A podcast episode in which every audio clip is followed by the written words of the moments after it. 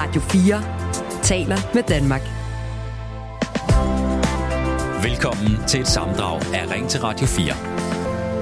Popcornene er indkøbt. Du har billetten klar i hånden. Du går ind og finder din plads i de bløde røde sæder. Lyset slukker, forfilmen er slut, og nu starter den film, du har glædet dig til at se hele ugen. Men bagved dig, der sidder de og snakker.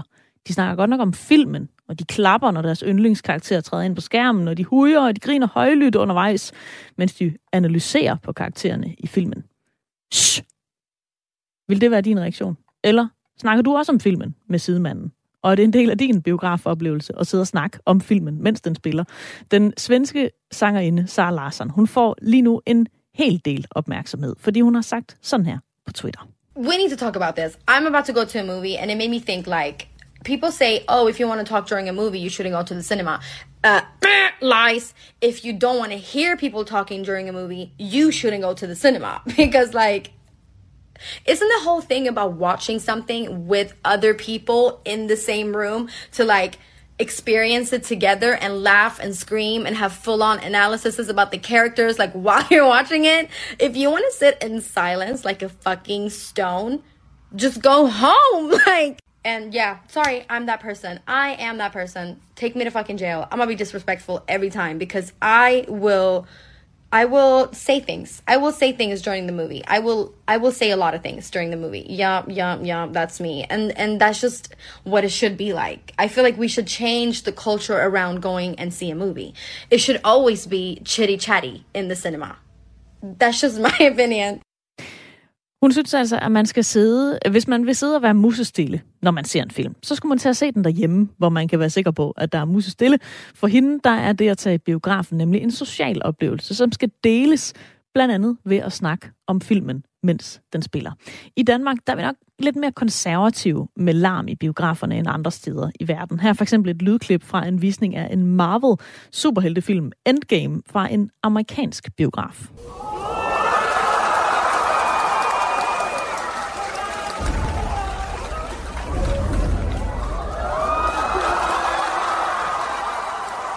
Og det er sådan nogle reaktioner her, som øh, Sarah Larsen altså godt kunne tænke sig, at der var lidt flere af. Og så at man sad og snikkesnakkede lidt øh, undervejs i filmen. Den svenske instruktør, Ruben Østlund, der står bag filmen øh, The Square og Triangle of Sadness, er fuldstændig enig med Sarah Larsen. Selve pointen med biografen er, at vi socialiserer og vi reflekterer over det indhold, vi ser sammen, siger han til Aftenbladet i øh, Sverige. Han foreslår, at man laver forskellige visninger, hvor man gør plads til stillhed i den ene, og ved den anden gør plads til snak og højlytte udbrud, som dem du kan høre i øh, baggrunden her. Jeg kan godt forstå folk, der synes, at det er meget klaustrofobisk at sidde i salen i to timer og ikke røre sig, siger Ruben Østlund. Trine Bang Christensen, øh, du sidder stadigvæk og lytter med, vores øh, faste lytter fra København. Når du hører sådan nogle klip der fra en amerikansk biografsal, vil du ønske, at det også var sådan her hjemme i Danmark? Ja, jeg synes, det lyder fedt. Ja, så man må gerne snakke i biografen? Øh, ikke nu, men øh, ideen omkring, at man må, den, øh, den kan jeg godt lide. Altså, jeg er jo 47, som du siger selv, mm. og øh, aldersmæssigt, så har vi det jo med at bevæge os over i øh, den der, øh, den sure gamle dame. Mm. og øh, den mærker jeg jo på egen krop. Altså, øh, jeg bliver forstyrret af de unges bevægelser. Ja, det gør jeg. Mm. Øh, og så det der med kultur og forandringer og diskurser, der ændrer sig. Altså, øh, tingene ændrer sig jo hele tiden. Øhm, så jeg kan godt forstå, at mange lyttere nok vil henvende sig og sige, at det er helt uhørt, og det kan vi ikke gøre her i Danmark. Det, det er vi slet ikke givet til. Men altså, på den anden side, så øh, ja, altså i dag har vi jo bare et, et helt, en helt anden adgang til medier og streamingtjenester. Øh, alle kan sidde derhjemme og se film nærmest det samme øjeblik, de kommer ud. Øh, så der er ikke så meget hypet omkring, øh, hvornår de forskellige ting, de kommer ud. Og så et andet aspekt ved det, det er øh, spørgsmålet om kultur. Altså, der har jo altid været øh, en respekt for kulturen. Når vi går i teateret, så er vi den fjerde væg. Vi er, er til stede, og vi trækker vejret, og vi klapper efter hver øh, øh sceneskifte. Øhm, så, så, så, så det er ikke sådan tilladt at blande sig for meget, når man sidder i teateret, øh, fordi det vil jo forstyrre de levende aktører. Men hvorfor skulle vi ikke øh, få den diskursændring, der gør, at, øh, at vi tager simpelthen i biografen for at være sammen med alle de fremmede mennesker, og vi klapper, og vi huer, og, og, og, og vi får alle vores øh, frit løb for vores følelser, som vi, vi er jo lidt hæmmet her i Danmark. Ikke? Mm. Altså, det vil jeg da bare synes var så fedt. Altså, ja. det vil for mig til at gå i biografen. Ja. Helt sikkert. Og hvis man nu skal spørge nogle af instruktørerne, det har de for eksempel gjort på øh, TV2, der er der flere af, af de instruktører, de har talt med, der siger, jamen, altså, jeg har brugt så lang tid på at lave den her film. Jeg går meget op i, at øh, du får lov at høre det lyddesign, som jeg har brugt en masse tid på, og hvis du bare hujer hen over det, jamen, så er mit arbejde ligesom spildt. Og de, de vil jo gerne have, at folk går ind og ser de her film i biograferne. Det er ligesom det medie, den er lavet til. Den er ikke lavet til en eller anden lille mini-PC-skærm derhjemme, som du ligger med på skødet i din seng. Altså, så, så er det ikke også respektløst på en eller anden måde for dem, der har brugt helt vildt lang tid på at lave en film? Jeg forstår godt, og det er jo netop det, jeg bringer ind med kulturen der. Det er jo kunstnerne, der har skabt det. Øh, men ideen om øh, at annoncere øh, visningerne på den måde, mm. så får man jo også gjort kål med alle dem, der køber larmende slikposer øh, og hoster, øh, de vil jo så ikke vælge den forestilling, hvor at øh, man er blevet pålagt at være stille. De vil jo vælge den, hvor man bare kan sidde og æde sit slik og frode øh, derudaf og, og larme. Øh, så, så jeg tænker bare, at det er jo ren win-win. Altså, øh, problemet kunne så være, øh, hvor mange visninger skal vi så have i forhold til, hvor mange penge vi tjener. Mm. Men jeg mener stadigvæk, at vi har så meget adgang til filmene derhjemme, at det er i hvert fald et forsøg værd. Ja.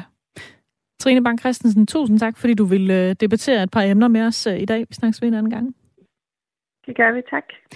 Og der er allerede en masse, der har øh, følt sig kaldet til at skrive ind til os på øh, 1424. I øvrigt øh, kan du også øh, gøre, hvis du har en holdning til, om man må tale sammen i biografen. Må man larme, når man er i biografen, og øh, bidrager det til oplevelsen? Eller er det helt modsat for dig? Daniel, han øh, skriver, jeg gider ikke at gå i biografen, da folk støjer. De går frem og tilbage i salen, de har telefonen tændt, og kunne man ikke lave støjsvage slikposer? Der findes ikke noget værre end larm og støj i biografen. Det er træls, og det ødelægger oplevelsen af en film. Folk sidder også med knæ eller sko op i biografstolene, og man skulle tro, at folk var hjemme ved dem selv. Jeg venter til biograffilmen kommer på streamingtjenesterne, så kan man sidde derhjemme i ro og fred og nyde filmen, siger altså øh, Daniel. Og med på linjen, der har jeg vores øh, anden faste lytter, Asbjørn øh, Astrup fra Nordjylland. Du bor så i Sverige lige nu, hvor hele den her debat, den altså øh, tager sit, øh, sit udspring. Asbjørn, velkommen til programmet. Goddag, mange tak. Går du meget i biografen, Asbjørn? Øhm, ikke så meget, som jeg ønsker, ønsker at gøre, men jeg kan rigtig godt lide at være i biografen, ja. Ja. Kan du også godt lide, når folk de snakker under filmen? Det kan jeg så ikke så godt lide. Jeg har selv været ude for det et par gange, at folk ved siden af mig eller foran mig, de taler sådan ret højt under forestillingen, og det synes jeg faktisk er ret træls og øhm, hensynsløst over for de andre, der måske gerne lige vil opleve filmen. Og jeg mener ikke sådan grin eller fnis eller noget, det gør man jo selv. Det er jo sikkert også meningen med filmen, når det er oplagt til det, men øhm, bare sådan at snakke eller være alt for støjende, det synes jeg er uacceptabelt, også fordi øhm, jeg selv ikke har verdens bedste hørelse, så det fører meget tit til, at jeg faktisk ikke kan følge handlingen så godt og høre, hvad der sker. Mm. Så det er ret træls. Reagerer du så på det? Altså siger du noget? Siger du til dem, at de skal tige ja. stille og sådan noget? Øhm, Ja, jeg indikerer, at de skal være stille. Ja. Altså, jeg siger, den klassiske. Mm. Og hvad, hvad tænker du så om det her, som Sarah Larsen hun siger? Altså, det er også en måde at vise sin begejstring for en film. Man kommer ud, det er en social oplevelse, det at tage ud og, og se en film. Og hvis man øh, godt kunne tænke sig, at der var helt stille, og, og hvis man ligesom dig måske hører lidt dårligt og sådan noget, skulle man så ikke bare tage at blive hjemme og se filmen i stedet for? Det kan man selvfølgelig godt sige, men øhm, jeg synes, biografen bør være der for alle. Man kunne måske måske, som tidligere foreslået, gør med på, at der er en stille forestilling og en forestilling, hvor man godt må være, øhm, hvad hedder det, lidt mere høj og fø- følsom i sine udtalelser, men øhm, det er i hvert fald ikke en biografkultur, jeg synes om. Nej. At man er alt for støjende. Mm. Så de der amerikanske billeder, vi ser med de her Marvel-film, hvor folk de sidder og råber og skriger, når Captain America han øh, indtager øh, skærmen, det er ikke noget, du sådan kunne synes var en, en god oplevelse? Nej, det synes jeg, det synes jeg ikke er så sjovt. Mm. Det synes jeg ikke. Nej, nej. Jamen, øh, Asbjørn, vi skal selvfølgelig tale lidt videre om øh, det her senere, men lad os lige få lidt øh, flere ord på det.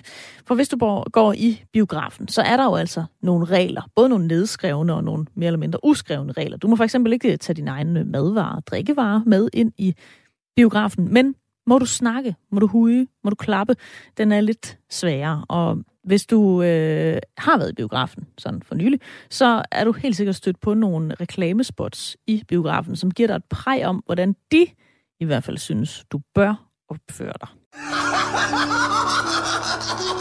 I love you too!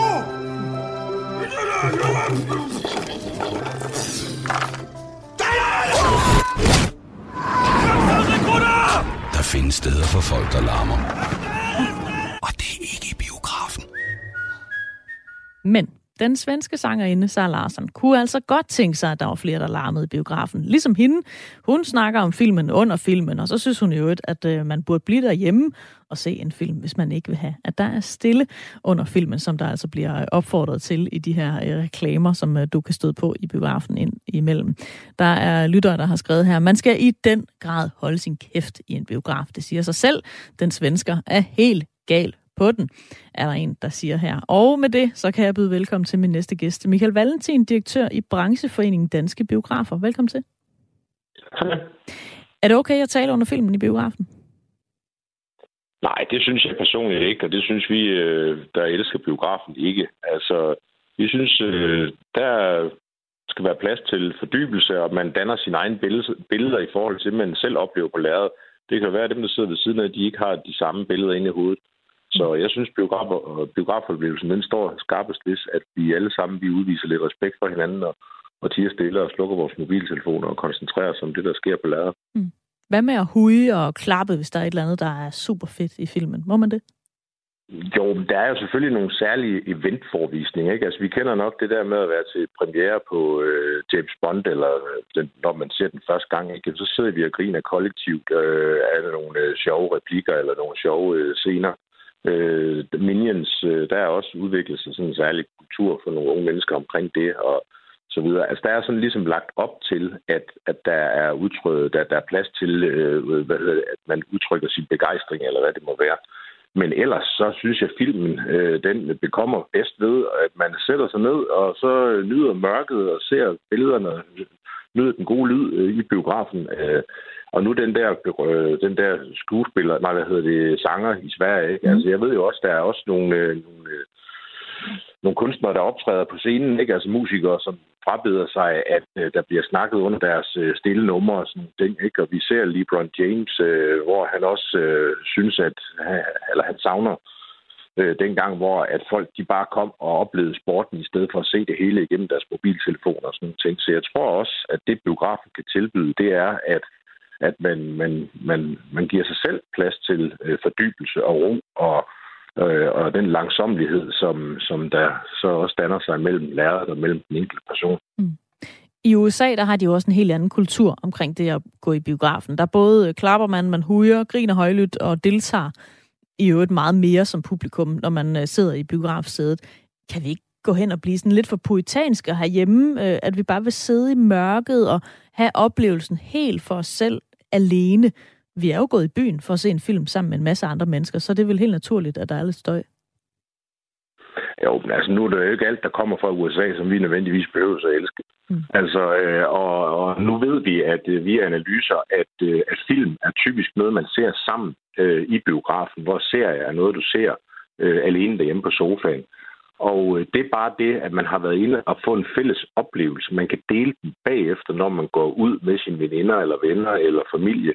Øh, og det er noget af det, biograferne de arbejder meget på. Det er sådan det, der på amerikansk eller engelsk hedder customer journey, altså den, den samlede kunderejse. Skabe et rum for og, øh, hvad hedder det, at tale om filmen, inden man går ind og ser den, altså i caféområdet eller et eller andet, og så bagefter, så kan man sidde og få en, en sodavand eller en drink, og så sidde og tale om den film, man øh, har set. Og jeg synes jo for eksempel noget af det, der er fantastisk ved at se film, det er, at, at nogen de synes, at den film, man har set, den er helt fantastisk, hvor andre de synes, at de synes ikke, den var så god og sådan noget. Ikke? Mm. Altså det er jo det, man kan øh, efter. Det der, hvor en film i biografen, den får meget længere liv. Og vi ved også, og det er jo noget af det, vi er rigtig glade for i biografen, det er, at film, du har set i biografen, de gør væsentligt større indtryk på dig. Du kan huske dem meget bedre, end hvis du ser dem hjemme i sofaen. Og det er måske fordi, der bliver vi lettere forstyrret af, øh, vores hånd den lige glider ned i lommen, og så tager vores mobiltelefon og lige ligger og skimmer, hvad der sker på den også. Øh, hvor i biografen, jamen, der er kun det, der sker mellem lærer og dig. Og det er jo helt fantastisk, og det er jo derfor, danskerne elsker biografen. Mm. Så er der også flere, der har foreslået, blandt andet øh, Rum Østlund, som, som jo øh, er helt enig med, med Sara Larsen om det her, med at man kunne lave nogle forskellige visninger. Altså en visning, hvor der er plads til, at man hujer og snakker og analyserer lidt øh, undervejs, og så en, hvor man bliver bedt pænt om at, at tige stille. Kunne det være noget, I kunne være øh, åbne over for, hvis nu det er noget, der vinder frem, det her med at, at tale sammen i, i biografen? Jamen altså, nu er Ruben Østlund jo fantastisk til at lave film. Jeg har jo stor nyt hans seneste Triangle of Sadness. Men altså, hvis han nu lader os om at drive biograf, og så laver han filmene, så tror jeg, at den arbejdsdeling, den, øh, den er rigtig god. Mm. Så det, det er ikke noget, I ser jer selv gøre? Nej, altså vi har som sagt, der er nogle særlige sådan nogle eventforvisninger, ikke? Altså, hvor der er lagt op til, at man, øh, man, man, man kan gøre det der. Hvis det er det, han mener, så er det da en god idé. Men ellers så synes jeg, at vi skal vise respekt for alle de mennesker, der går i biografen og elsker det, øh, og, og nyder det på den måde, vi har gjort det igennem, øh, igennem 100 år. Så, så mm. ja. Hvordan vil brancheforeningen Danske Biografer gerne se, at man viser sin begejstring, hvis man synes, det er en virkelig god film, man er inde og se?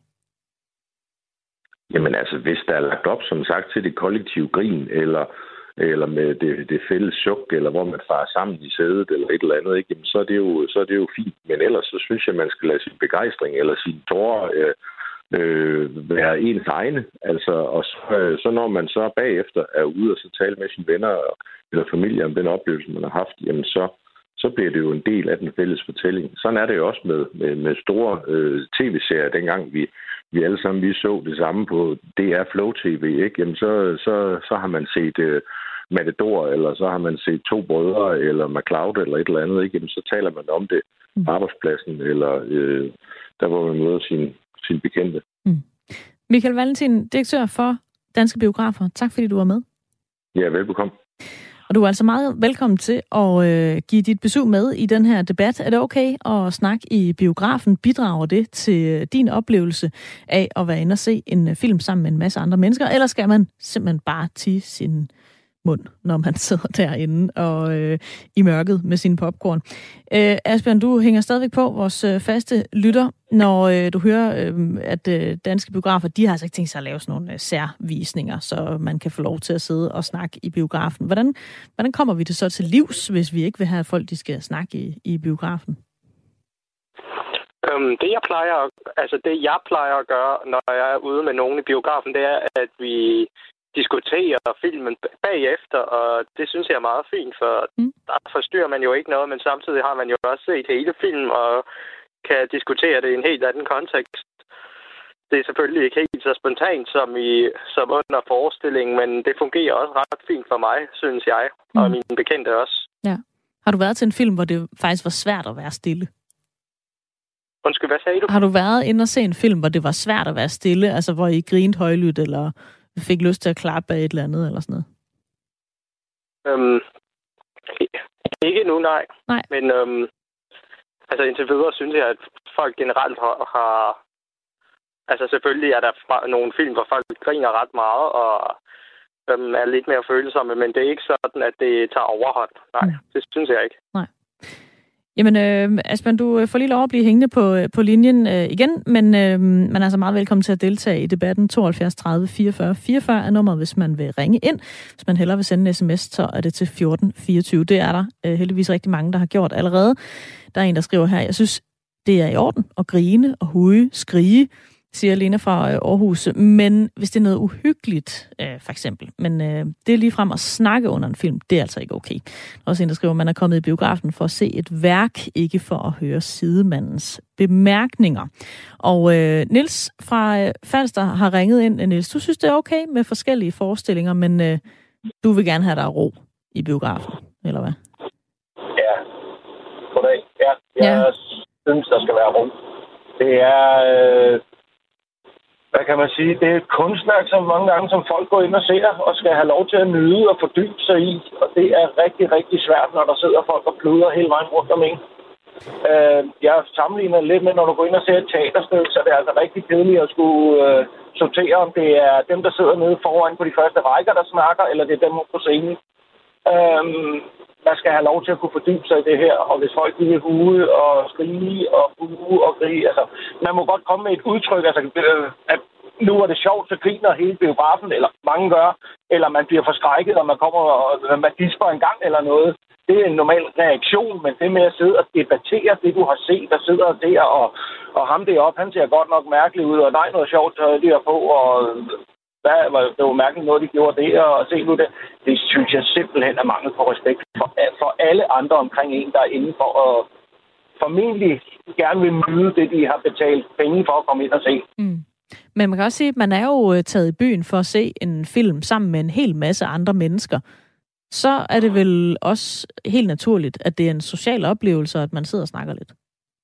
Ja, jo, men øh, det er bare så, altså, det, det, når jeg har været i teateret, så hører man ikke det der, altså som heller med, at folk sidder og råber og skriger, og det vil jeg sammenligne det med. Det er også en form for kunst, du skal se op på scenen.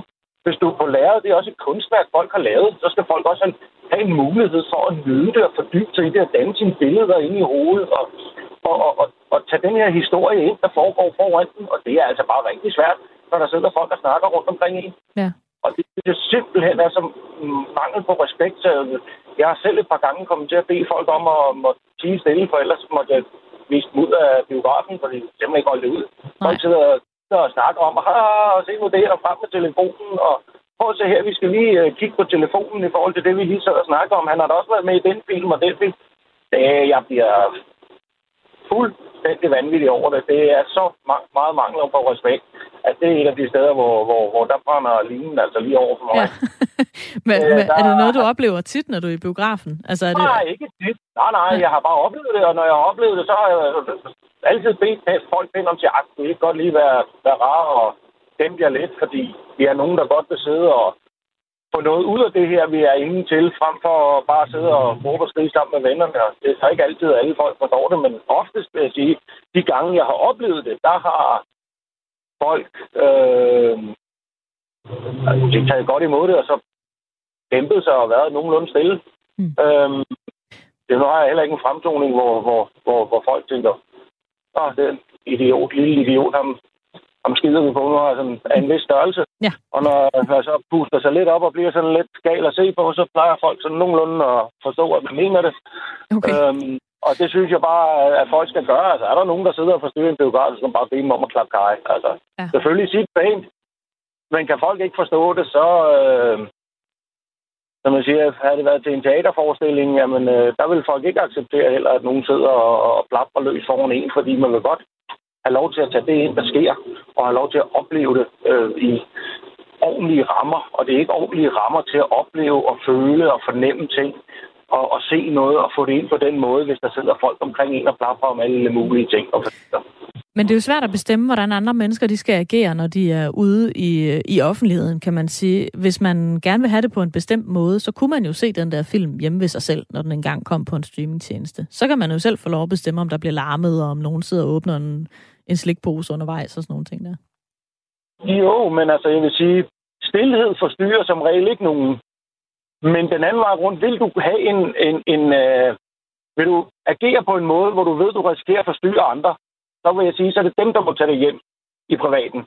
Altså, man kan ikke forlange, at alle andre, de skal fjerne sig, fordi at nu vil jeg gå og råbe og skrige og tænke mig som en idiot. Så skal alle andre ikke indordne sig under det, fordi det har jeg lyst til. Øh, det er mig, der øh, så generer andre mennesker. Dem, der generer andre mennesker i en biograf, det er dem, der må føje sig. Ja. Det kan ikke være rigtigt. Det er dem, der bliver generet, der skal gå deres vej. Mm. Det, det, det, det hører ingen steder hjemme. Det er jo lidt en uskreven regel, det her. Skal det være en nedskreven regel? Skal det stå, når man kommer ind? Ti stille når filmen spiller? Altså, jeg vil sige, øh, der, altså, man kunne godt lave et eller andet med, en eller anden formulering om, at når du er i biografen, forholder du dig nogenlunde i ro. Øhm, altså, øh, det, det, det skal ikke handle om alle mulige mærkelige ting, der, øh, der ikke har noget med oplevelsen at gøre, for man kommer der for en oplevelse. Det er jo ikke for at sidde og snakke. Hvis man vil sidde og snakke, så kan du sgu da gå på café og drikke en kop kaffe og sidde og snakke over den. Mm. Øh, man går i biografen eller teateret eller andre steder for at få en oplevelse. Niels, tusind tak, fordi du ringede ind og delte din uh, mening med os. Jamen, det var så let. Du lytter til et samdrag af Ring til Radio 4. Niels fra Nørresnede har også øh, ringet ind. Øhm, Niels, du synes, det kunne være sjovt, det der med, at øh, der blev talt bare en lille smule mere i biografen. Er der nogle bestemte film, du tænker, at det ville være okay at tale til? Ja, altså, jeg, nu hørte jeg jo det der klip, de havde fra den der øh, amerikanske øh, film mm. øh, fra USA. Den vil jeg forresten rigtig gerne høre igen. Men, men øh, der giver det fuld mening. Altså, jeg synes faktisk, at det der med, at det, altså, når jeg er i en biograf, så er jeg jo sammen med masser af mennesker. Og det at kunne øh, øh, udtrykke sig højlydt, så er man jo aktivt deltagende øh, i det. Men jeg synes også, der er forskel på, hvilket film øh, altså man går ind og, øh, og ser. Altså hvis det nu havde været øh, øh, Rouge Blanche Bleu øh, øh, filmen, så er det er jo ikke lige frem øh, det, der appellerer til, at man øh, går ind. Men hvis det er for eksempel sådan noget som øh, Rocky Horror, som er jo sådan en kultfilm, øh, mm. hvor at, øh, hvis man øh, går derind og forventer, at det er stille, så bliver man altså, så, så, så bliver resten af publikum jo skuffet. Ja. Øh, der, der er det jo, øh, der skal man jo deltage. Jeg synes også, at øh, øh, der er forskel på, øh, ja, på filmen. Og, og det der med, som forslaget med, at man kan gå ind og have en film, øh, hvor der ligesom er sagt, den der siger vi stille, så kan folk ligesom øh, deltage i den, og så kunne man jo prøve fra de danske biografers side af at lave nogle øh, filmvisninger, hvor vi siger, her giver vi den bare fuld gas. Ja. Og det vil jeg virkelig rigtig gerne deltage i. Ja, for eksempel synes, den her øh, fra, øh, fra Marvels øh, Endgame. Vi kan lige prøve at tage klippet igen. Ja.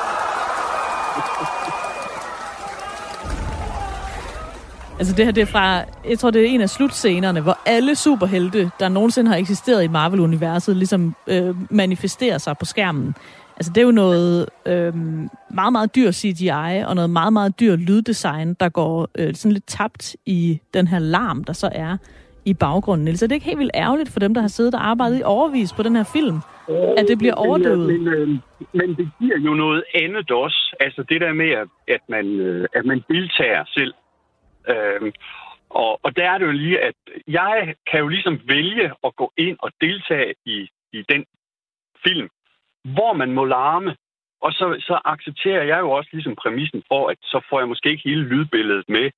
Øh, mens at hvis jeg siger, ah, okay, her skal jeg øh, virkelig øh, lytte, øh, hvis jeg går i, øh, i Statsober i Hamburg ikke, øh, og, og skal se øh, tryllefløjten, jamen så er det arierne fra sopranen. Der vil jeg nok også blive anelse mukken, hvis øh, de sad nede foran og, og gnaskede øh, gulerødder og popcorn i den store stil. Mm. Øh, fordi der, der vil jeg gerne, der, der er det lydbillede, der virkelig øh, er dominerende. Men det der med at komme ind til sådan en Marvel Chubang-film, øh, det, jeg synes, det kunne være fantastisk. Det må jeg indrømme. Mm. Og, og jeg gik faktisk ind i programmet her for, for mindre end en halv time siden, forholdsvis snærper det sagde, der skal bare holdes kæft.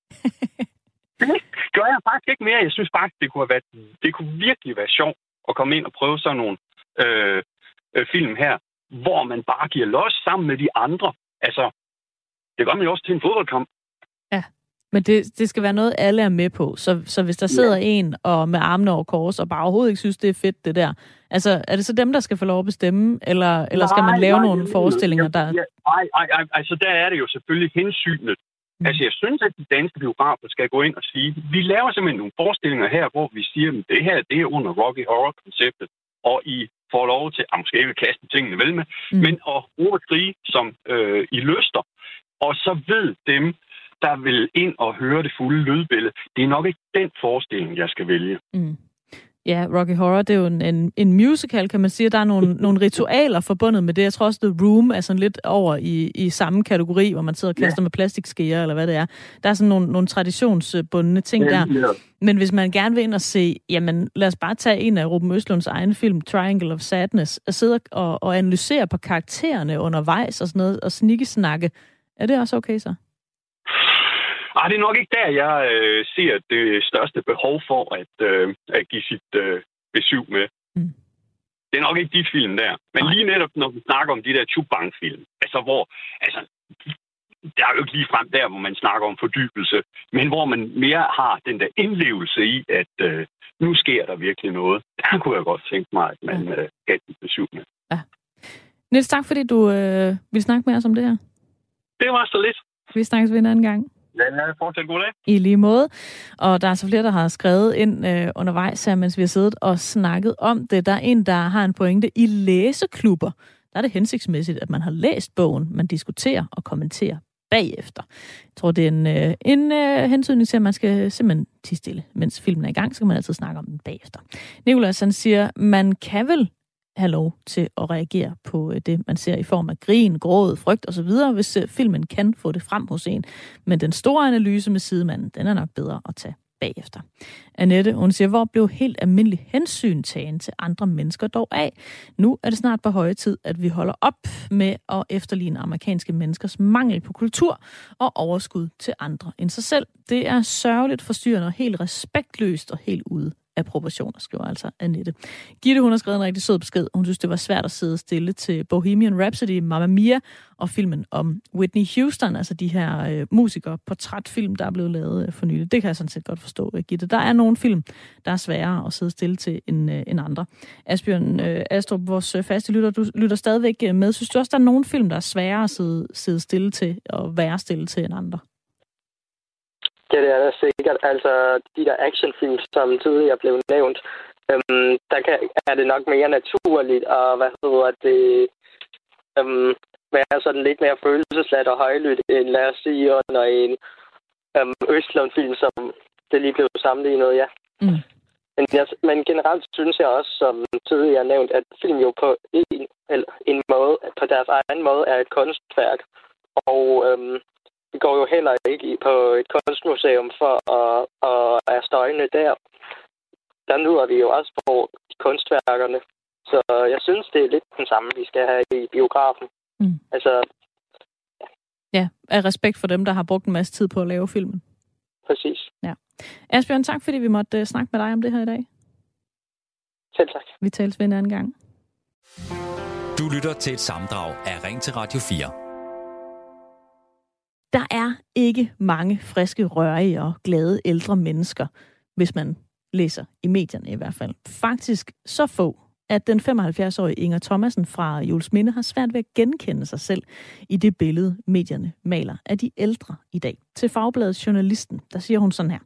Jeg føler ikke, at jeg er ældre eller svagelig. Derfor gør det mig ked af det, at min aldersgruppe oftest vises som netop det, og ikke som friske og rørige, som mange af os altså er.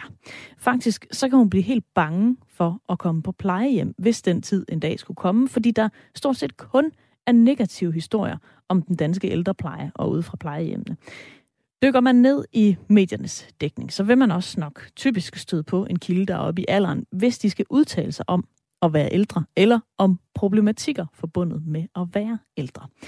Men er det et problem? Og hvem skulle vi egentlig ellers høre det fra, hvordan det er at blive ældre, og hvilke problemer der er forbundet med det, hvis ikke det skulle være de ældre. Det er det sidste problem, vi, det sidste emne, vi skal diskutere her i øh, Ring til Radio 4. Om det er et problem, det er noget, jeg gerne vil høre dig om. Har vi et for stereotypt billede af ældre mennesker i dag, og er det egentlig et problem, at det er sådan, det ser ud måske? Steffen Geo Jespersen, 24 år, og fra Horsens. Velkommen til, Steffen. Tak skal du have. Har vi et for stereotypt billede af, hvordan det er at blive ældre, sådan når du åbner en avis eller, eller åbner for nyhederne? Synes du så, det er, det er en bestemt type ældre, vi altid hører fra? Ja, det, det synes jeg helt klart. Mm. Men, øh, men det er jo nok den her tid, vi er inde i med, med clickbait-nyheder af medierne, så, som fylder måske lidt for meget på, den, på det punkt her i Danmark. Så hvis ikke det var en, en eller anden katastrofehistorie om, hvor frygteligt det er ude på plejehjemmene, så ville vi faktisk ikke gide at høre om, hvordan det er at blive ældre, eller hvad? Nej, det tror jeg faktisk ikke. Nej.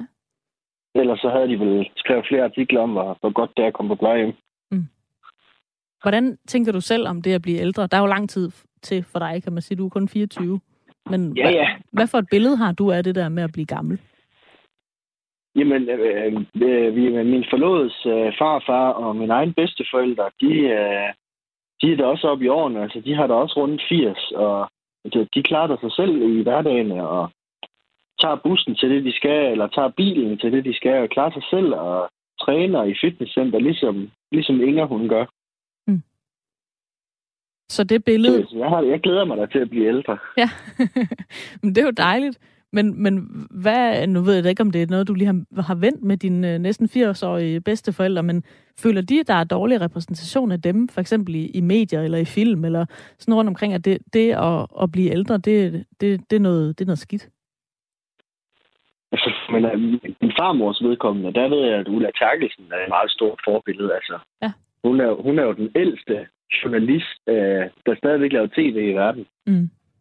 Og hun bor stadigvæk i Cannes og, og arbejder på livet løs. Ja. Så hun har nogle forbilleder, der i hvert fald ikke taler ind i den her stereotype øh, svagelige ældre, det billede, vi har af dem. Det har hun, det har ja. Ja. Ulle Terkelsen, som i øvrigt er 78 år, kan jeg oplyse. Ja. Så, ja. Men, øh, men øh, ja, dine forældre, dine bedsteforældre, de, de er friske, men snart 80. Altså, har man ikke også brug for, jamen, måske for deres egen skyld, men også for, for det billede, vi, vi skal have af, hvordan det er at blive ældre, er der ikke brug for at høre de der historier om, hvor galt det også kan gå, sådan som man er forberedt, og man måske kan gøre noget ved det? Så, selvfølgelig skal man da bringe med de to dokumentarer, der har været her de sidste år omkring mm. plejehjemmene. Selvfølgelig så skal man bringe de historier. Men, men jeg tror også, øh, som Liberale Alliance prøvede at komme ud med et budskab under valgkampen med, at kan godt Altså, det, du behøver ikke, der behøver ikke komme nogen og redde det. Du kan godt selv tage ansvar for det. Og der er rigtig mange ældre, som godt kan. Altså, det, det, er, jo, det er jo et meget lille antal af, af borgere over 65 i Danmark, der bor på plejehjem. Så vidt jeg husker, så er det 3,6 procent, der stod i, i, i artiklen. Mm. Ja, det, det er en meget lille del, der bor på plejehjem, ja. men det er alligevel dem, vi taler mest om. Ja, mm. og vi skal måske bedre, blive bedre til at huske på dem, som rent faktisk klarer sig selv. Steffen, du får lige lov til at lytte med på øh, det næste, så skal jeg nok øh, vende tilbage ja. til dig lidt senere. Men øh, vi skal selvfølgelig også tale med Inger Thomasen på 75, der oplever, at hendes aldersgruppe tit bliver opfattet som ældre eller svagelige. Og sådan føler hun ikke selv, at hun har det. Tværtimod, så føler hun sig frisk og aktiv. Men inden jeg skal tale med Inger, så dykker vi lige ned i, om der rent faktisk hersker en fordom om ældre mennesker, og som svage og svækkede i vores samfund. Anna Leonora Blåkilde, kulturforsker på øh, Roskilde Universitet med speciale i aldring. Velkommen til programmet. Ja, tak skal du have. Har vi et for stereotyp billede af ældre mennesker i vores samfund? Ja, det har vi helt klart. Altså, det har ændret sig over de sidste mange 10 år, men det er stadigvæk stereotyp, desværre. Altså, vi ser stadigvæk at der, ja, at der er negative, altså polære billeder på den måde, at enten så, det, så ser vi ældre som svage, eller også så, så bliver de fremhævet som, hold da op, der er en, der kan noget. Det må vi lige høre lidt om. Netop fordi vi ikke tror rigtigt på, at ældre kan så meget. Mm. Ja, fordi den historie har vi nemlig også haft her i øh, Ring til Radio 4, med at man glorificerer de ældre, der godt kan og kan selv og laver en masse ting, og så glemmer man at tale om dem, der måske ikke kan så meget selv, og hvor alderdommen faktisk er, er op ad bakke. Men, men hvad, hvad er mest fremherskende sådan, som billede på at blive ældre? Ja, det mest fremherskende, det er nok det elendighedsbillede. Øh, det vil jeg sige, fordi der er de der plejehjemshistorier, som jeg også lige havde i samtalen før, ikke? at, der, at vi, vi opfatter ofte, når vi bruger ordene ældre, så opfatter vi ofte svækkede ældre. Altså det ligger ligesom i baghovedet, Øh, og så, ja, så har vi alle mulige ord, vi bruger, ikke, som har forskellige, vi lægger forskellige betydninger, men der ligger altid den der inde i baghovedet, at der er noget, der er svækket, øh, eller der er noget, man ikke kan mere. Øh, og det kommer faktisk meget tidligere, end vi tror. Så, så jeg tror, at det er noget, som unge mennesker øh, måske også begynder at blive overrasket over, eller frygter, når de, de ved jo godt, hvad der sker med dem selv. Altså det er den eneste fordom, vi har, så vi jeg ved i hvert fald, som kommer til at ramme alle Altså, vi har forskellige kategoriseringer på køn og etnicitet og alt muligt. Men det her med alder, det er en lige så stærk fordom i vores samfund som de andre. Øh, altså noget, hvor vi kategoriserer hinanden ud fra med negativ fordom. Og der mm. ved vi jo godt alle sammen, at vi bliver ramt af det, hvis vi er så heldige at leve længe. Øh, så, så det mærkelige er jo, at man ikke lærer, eller er så god til at forstå det, når man er yngre. Mm. Anne, der, der er lige lidt øh, støj på linjen øh, hos dig. Jeg tror, det er en, en øh, måske Nå. mikrofonen på din, øh, på din øh, ledning der, der, der kommer i kambolage med noget hår eller en, en skjortekrav eller, eller andet. Hvis du, hvis du lige kunne øh, sådan Nå, frigøre den ja. øh, lidt, så, så kan vi høre lidt bedre, hvad du siger. Men, men øh, ja, jeg er det, at flytte mit hår. Ja. er det egentlig et problem, at, at vi har sådan nogle øh, meget faste billeder af, hvad det vil sige at blive, blive ældre? Altså, kan det ikke også øh, gøre, at man for eksempel, hvis der er noget negativt at sige, øh, give et bedre billede af, hvad er det vi egentlig vi skal have fikset? Hvad er det, vi skal have gjort noget ved i vores samfund, hvis der er et problem? Hvad mener du, vi skal have fikset? Jamen for eksempel, altså, hvad, når hvad vi hører de her frygtelige historier fra plejehjemmene, altså det er, jo, det er jo den eneste måde, vi kan finde ud af, hvordan ser problemerne egentlig ud, og man kan jo man kan jo sige, hvis ikke politikerne havde siddet og set de her dokumentarer, jamen så er det et spørgsmål, om der nogensinde ville være blevet talt om det, eller gjort noget ved det. Nå ja, men det handler jo om svækket ældre. Altså mm. det handler ikke om alderdommen som sådan, eller om aldring i det hele taget. Det handler om nogen, der er blevet, har brug for hjælp, fordi de er blevet gamle. Øh, og det er der jo selvfølgelig nogen, der gør, og, og også mange, der får i den aller sidste del af deres liv. Og det skal vi altid huske at være gode til, og have vægt på, og også have fokus på i medierne selvfølgelig, når der ikke er god nok pleje. Men, men øh, som jeg også allerede har været inde på flere gange, så er det jo langt fra hovedparten. Altså, øh, der er rigtig mange, som bliver opfattet som ældre, men som så er super friske, ligesom dem, vi lige hørte om fra, mm. fra ja. Men, men, øh, men problemet er også, hvornår, altså det interessante er jo sådan set, hvornår vi begynder at opfatte nogen som ældre, hvornår vi bliver skrevet ind i alderdommen. Øh, og, det, og det er det, jeg mener med, at vi, vi langsomt bliver ældre og ældre alle sammen. Så det er også spændende for os, for os hver især som individ. Altså, der er de strukturelle historier om plejehjem, og hvordan man bliver behandlet, når man har brug for hjælp i vores samfund, uanset om man er gammel eller syg, faktisk. Mm. Men der er også det her med, at vi har en kulturel opfattelse af, at vi, vi, bliver, vi, vi bliver dårligere med alderen. Og det starter jo allerede med, når folk de når øh, unge mennesker, når de bliver 30, så begynder de allerede at få øh, aldersangst i forskellige forstand. Altså det kan selvfølgelig være kvinder, der begynder at tænke på biologisk øh, aldring i forhold til, om de kan få børn. Men, men øh, der er, andre har det også, fordi vi har så mange kulturelle fordomme om, at øh, man topper, når man er meget ung, og så, og så går det bare ned ad bakke. Mm. Og den, den, øh, den opfattelse, den lider vi alle sammen under. Så det er synd for os alle sammen. En alders... Men det bliver bare værst for dem, der begynder, at man kan... Ja. Hvad? En, en alders angst, den fang, fangede bare lige, altså, hvad, hvad, ja. hvad går det ud på? Altså, hvad, hvad er det for en angst, vi Jamen, det går indstiller ud... i folk? Jamen, vi, vil, vi vil jo slet ikke øh, gå ind i den der alderdom. Altså, vi frygter den, fordi at vi vil alle sammen gerne blive gamle, selvfølgelig. Men, men det, der hører med til at blive gammel, det er vi bange for. Fordi at vi har den negative opfattelse af alderdom i vores samfund. Altså, vi, vi mener jo helt seriøst, at man bliver dårligere fungerende på mange forskellige fronter. Samtidig med, at vi ser i det virkelige liv, så ser vi alle de mennesker med gråt hår. Og jeg sidder lige nu på et seniorcenter, hvor jeg lige har undervist i yoga og de er alle sammen gråhårede og super friske. Men det er jo ikke den slags, der kommer i medierne. Jo, og hvis de gør det, så bliver det netop på baggrund af sådan, som du siger lige nu, så har det været positivt, som om, hold da op, hvor bliver vi for overrasket over, at man er gråhåret og kan noget som helst. Mm. Og det er jo fordi, vi, det er ikke bare fordi, vi er imponeret. Det er, grund til, at vi er imponeret, det er fordi, vi har den negative opfattelse, altså det er altid bagtæppet af vores opfattelser, det er den negative forestilling om, at alderdommen gør os dårligere på alle parametre. Der er også en øh, konstitueret chefredaktør hos Sjællandske Medier, der øh, har været ude at sige i samme artikel til Fagbladet Journalisten, at det her det er noget jammer. Han siger sådan her, at det er klart, at vi laver kritisk journalistik om de vilkår, vi tilbyder vores ældre, når de vilkår ikke er gode nok. Og vi skal ikke på redaktionerne lade os kyse i vores dækning af den slags, fordi nogle eksperter siger, at vi stigmatiserer en hel gruppe af ældre ved at gøre det. Har han ikke en pointe i det? Jo, han er fuldstændig ret. Og det er også med, at han siger, at, øh, at ældre indgår jo i de normale historier, men de bliver bare ikke omtalt som ældre. Og lige præcis i sådan nogle situationer, der er han fuldstændig ret, og det er sådan, det bør være.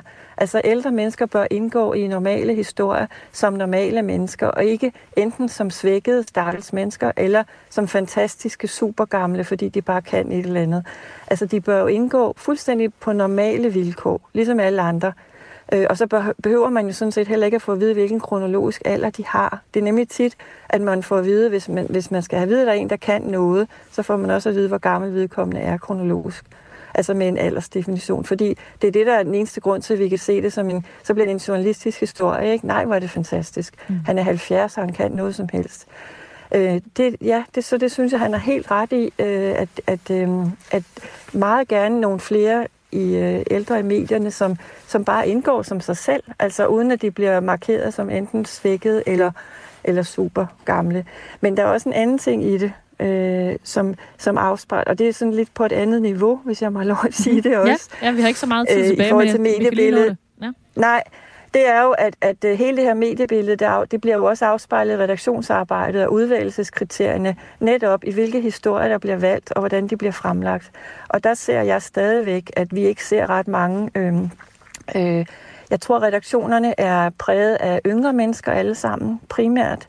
Og det kan man godt se i de historier, der bliver afspejlet, altså der bliver fortalt. Og det afhænger jo af, fordi hvis han, jeg kender ikke hans alder, og ham der, der har udtalt sig om det, men han har et godt blik, altså han har et nuanceret blik på, hvordan man øh, kan fremstille mennesker i alle aldre og øh, på en nuanceret måde. Men hvor jeg tror, når yngre mennesker sidder, og hovedparten af redaktionerne består af yngre mennesker, og så kan man stille spørgsmål, hvorfor gør de jo det? Der er også aldersdiskrimination. Det kan man også se på, øh, øh, hvad hedder det, dem der er speaker, og dem der får lov at frem, træde frem. Øh, der er især ikke så mange ældre kvinder, der får lov at være øh, på, altså dem der står på skærmen og, og, øh, og skal, ja. Øh, så, så der er også nogle, nogle meget bagvedliggende øh, effekter af, at denne her, øh, den her fordom, den er egentlig rimelig mere kraftig, end vi måske tænker. Den er forholdsvis Ja. ja. usynlig, men den har en stor betydning. Og det er en, øh, en diskussion, vi måske skal tage en anden dag, øh, Anne Leonora Blokhilde. Tusind tak, fordi du var med i Ring til Radio 4. Ja, ja selv tak. Du lytter til et samdrag af Ring til Radio 4. Og vores øh, faste lytter, Steffen, du sidder stadigvæk øh, med og, og lytter på, øh, på linjen. Øhm, ja. Vores øh, forsker øh, lige før sagde jo også øh, det her med, at man er nødt til at, at høre de her historier, men, men vi er også nødt til bare at, at bruge øh, den ældre befolkning til at, at tale om bare sådan, ja, generelt, øh, generelle øh, ting. Men hvem skulle vi ellers spørge om det at blive ældre? Ja, det må, det, det må være de ældre, der bedst kan svare på, hvordan det er at blive, øh, blive, blive ældre. Mm. Det, øh, det, det synes jeg også, hun fik sagt. Øh, øh, så, så jeg synes egentlig, øh, jeg, det, det, vi skal, altså, jeg tror, at politikerne har også et ansvar over for det her. Øh, men vi, vi, får, vi får tit, øh, blandt andet som der bliver skrevet i artiklen med, at vi har et ældre ministerie. Det kan måske også være med til at, at danne det her stereotyp. Øh, det, det, man skulle måske tænke over, om det skulle hedde noget andet end et ældre ministerie. Ja, så man giver det et andet navn. Ja. Ja, ja.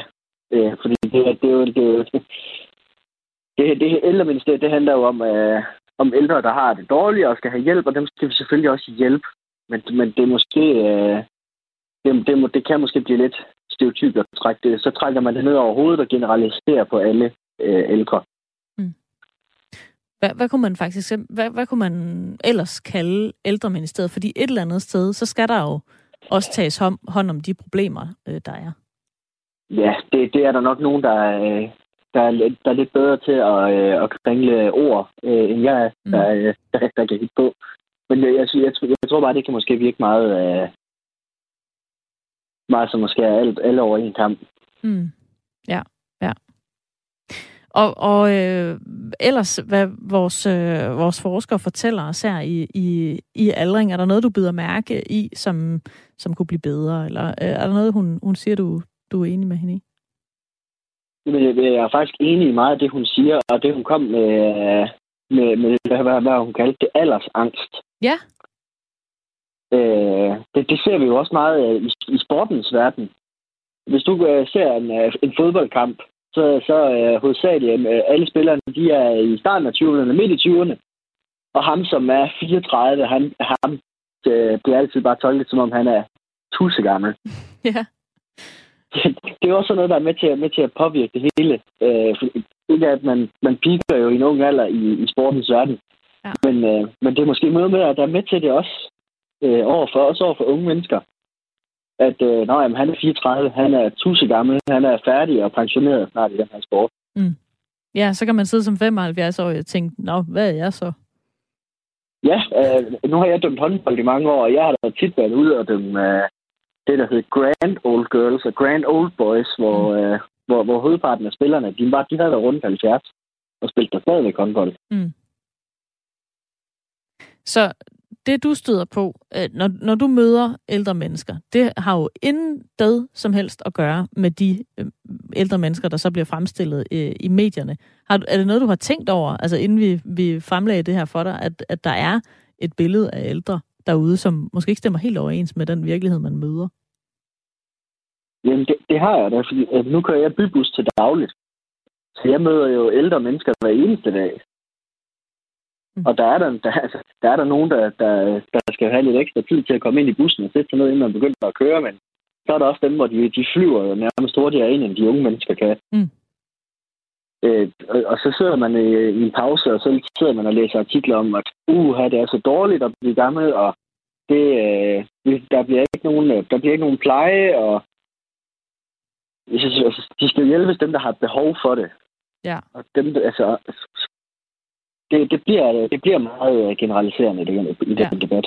Lider du selv af, af alderdomsangst, eller hvad vi skal kalde det? Overhovedet ikke. Mm-mm. Overhovedet ikke. Du er ikke bange for at havne på et plejehjem, når du ser alle de der frygtelige historier? Nej, nej. Det er, det er, det, det er nogle, nogle enkelte tilfælde, der, der er på plejehjemmene. Det, det, det har det jo også vist efterfølgende. Det er jo, det, det er jo, der er jo en, en god standard på stort set alle plejehjemmene i Danmark, så det er jo, det er jo enkelte tilfælde her. Mm. Ja. Jamen, øh, Steffen, du får lidt over at blive hængende på linjen, for jeg har, jeg har lige en anden øh, lytter med, jeg lige skal tale med. Øh, Niels fra Humlebæk. Øh, Niels, er der et for stereotypt øh, billede af de ældre, sådan som de bliver fremlagt i dag? Nej, jeg synes, der er et nuanceret billede af ældre mennesker, for de kommer jo ligesom alle andre aldersgrupper i forskellige kategorier. Ikke? Altså, nogen får jo piller for at holde sig op, og nogen får nye knæ, og nye, nye hofter og alt, hvad man ellers kan få i dag, som man måske ikke kunne for 50 år siden. Så derfor bliver den ældre gruppe måske mere set som ikke så gammel, som vi selv husker det, da vi var små, lige der, da vi i 50'erne og 60'erne, når vi mødte onkler og tanter og sådan noget. Så, så hvis ellers man er, er fit for fight, øh, så, så, så kan man jo sagtens, øh, hvad skal man sige, være frisk og frejdig og følge med øh, et langt stykke op i årene. Nu er jeg selv på vej til 73, så jeg er jo ved at være i en kategori, hvor man så siger, nå jamen, så må der, der skulle der være et eller andet, øh, kan man sige. Man bliver jo ikke ved med at kunne det samme, som der var 35, og det, og det, det gør har man jo heller ikke hverken kraft eller energi til, men, øh, men, men det, det diskvalificerer jo ikke en for at have et godt helbred, eller, eller, eller stadigvæk kunne, kunne klare sig selv, vel? Mm. Men du er 72, Niels. Altså, kan du også nogle gange, når du åbner for avisen eller, eller fjernsynet, nyhederne generelt, synes du, det, det, det repræsenterer dig, det billede øh, af ældre, der, der bliver fremlagt der? Nej, det, det repræsenterer måske ikke mig øh, som, som, som individ, kan man så sige, men, men jeg er da ked af, at øh, der bliver lavet et billede af, af ældre mennesker, at, øh, at de måske ikke har det så godt, som vi godt kunne ønske, at de skulle have, uanset om de så er derhjemme og skal have hjemmehjælp, eller om de er på et plejehjem, hvor de skal tørres i røven. Så, så derfor så kan man så sige, at så kunne man jo godt forestille sig, at man kunne tegne et lidt mere hvad skal man sige, gloværdigt eller ordentligt billede af det at, at blive ældre, sådan, så der ikke var nogen, der skulle rende rundt og blive nærmest skræmt eller bange for at, øh, at blive ældre, fordi det, det, det, det er bare en, en vej ned ad bakke, som bare bliver dårligere og dårligere. Ikke? Mm. Men er det det altid? Altså, der er jo nogen, der siger, at jeg er frisk og rørig, og jeg kan øh, en hel masse ting. Hvorfor, hvorfor taler I ikke om, om det? At, kan det ikke være frustrerende for, for de ældre, der, der godt kan, at det er at, altid er de andre, der bliver talt om? Jo, men øh, de fleste er, som stadigvæk både kan se og høre og, og, og få en klar tanke, vi ved jo godt, at øh, for hver gang, at der er en, der øh, øh, går maraton eller, eller løber øh, løb, eller, eller hvad de nu gør, spiller golf, eller, eller hvordan de ellers skal bære sig, så ved vi jo godt, at så er der jo 10 eller 50 måske, som ender på plejehjem, som ikke kan huske, hvad de hedder, og så videre. Så vi ved jo godt, jo kender ikke statistikkerne, men, øh, men vi ved jo godt, at, at man er jo heldig, når man når igennem nåleøjet og, og kan øh, gebærder sig rundt på den måde, også op i en, en høj alder, så, så bliver man jo, kommer man jo både fjernsynet og bliver kategoriseret som, som fantastisk, når man kan blive 106 år og så videre, så videre stadigvæk. Mm. Hvad vi gør. Og, og det, det, det synes jeg er fint, at man, at man kan sige, nå okay, det kan godt lade sig gøre, men jeg tror, det har selvfølgelig noget med, med arveanlæg og gener og alt muligt andet at gøre, at, øh, og livsførelse måske oven i købet, øhm, at, at man så går hen og bliver så, så, så gammel og stadigvæk kan, øh, kan være, at vi gør. Og det, det synes jeg, der er fint, at man også har, har det med, udover at vise, at, at folk bliver dårligt behandlet på, på, på plejehjem, sådan, så man ligesom kan få et mere nuanceret billede af det at blive ældre. Ikke? Niels, tusind tak, fordi jeg måtte øh, ringe til dig og snakke lidt om det her. Ja, velbekomme. Ha' en god dag. I lige Hej. måde. Og så når vi simpelthen ikke mere af Ring til Radio 4 i øh, dag, men vi har også øh, været vidt omkring. Vi har både talt om larm i biograferne og folk, der kører stærkt, når de skal på udrykning som frivillige, og så rundede vi lige de ældre her til øh, sidst. Vi ville jo gerne have haft Inger Thomasen med. Det lykkedes os desværre ikke i dag. Det kan være, det lykkes en, øh, en anden gang. Vi lyttes ved